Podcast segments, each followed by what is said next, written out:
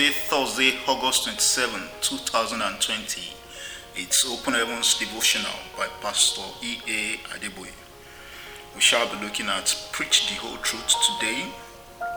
I read 1 Thessalonians chapter 2, verse 4 as our memory verse. But as we were allowed of God to be put in trust with the gospel, even so we speak, not as pleasing men, but God which tried our hearts.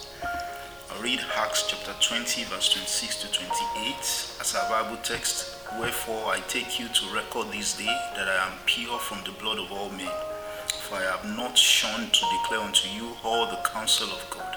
Take heed therefore unto yourselves and to all the flock over the which the Holy Ghost hath made you overseers to feed the church of God which he hath purchased with his own blood. If someone claims to be telling you the truth, but you later find out he was hiding some details from you, you will feel he or she has lied to you. This is what pastors do when they hide some truth from their members so as not to appear harsh. If a sheep that God has placed in your care get malnourished and die a spiritual death, their blood will be on your hands. He said unto him, Feed my sheep. That's in John chapter 21, verse 16.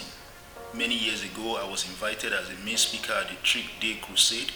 On the third day, I told my host that since I had spent the first two days speaking about our Christian lives here on earth, I wanted to speak on restitution to prepare the people for heaven. He refused, saying, You want to scatter the people you have already gathered? Then he asked me to speak on prosperity.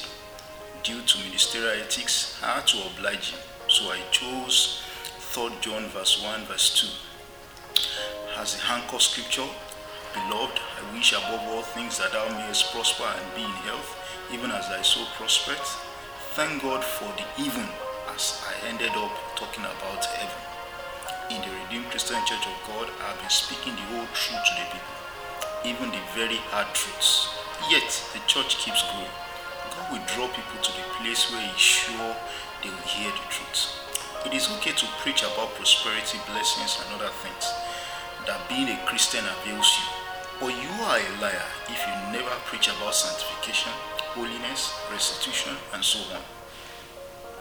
When Jesus was about to leave this earth, in John chapter 17, verse 12, he gave a report to the people he had been discipling, saying, Those that thou gavest me, I have kept, and none of them is lost the son of perdition, that the scripture might be fulfilled. When you are about to leave also, you will be required to give a report. What will your report be on that day? Our key point for today is God's word needs no sugar coating. Preach it as it is. God bless you and have a wonderful day ahead.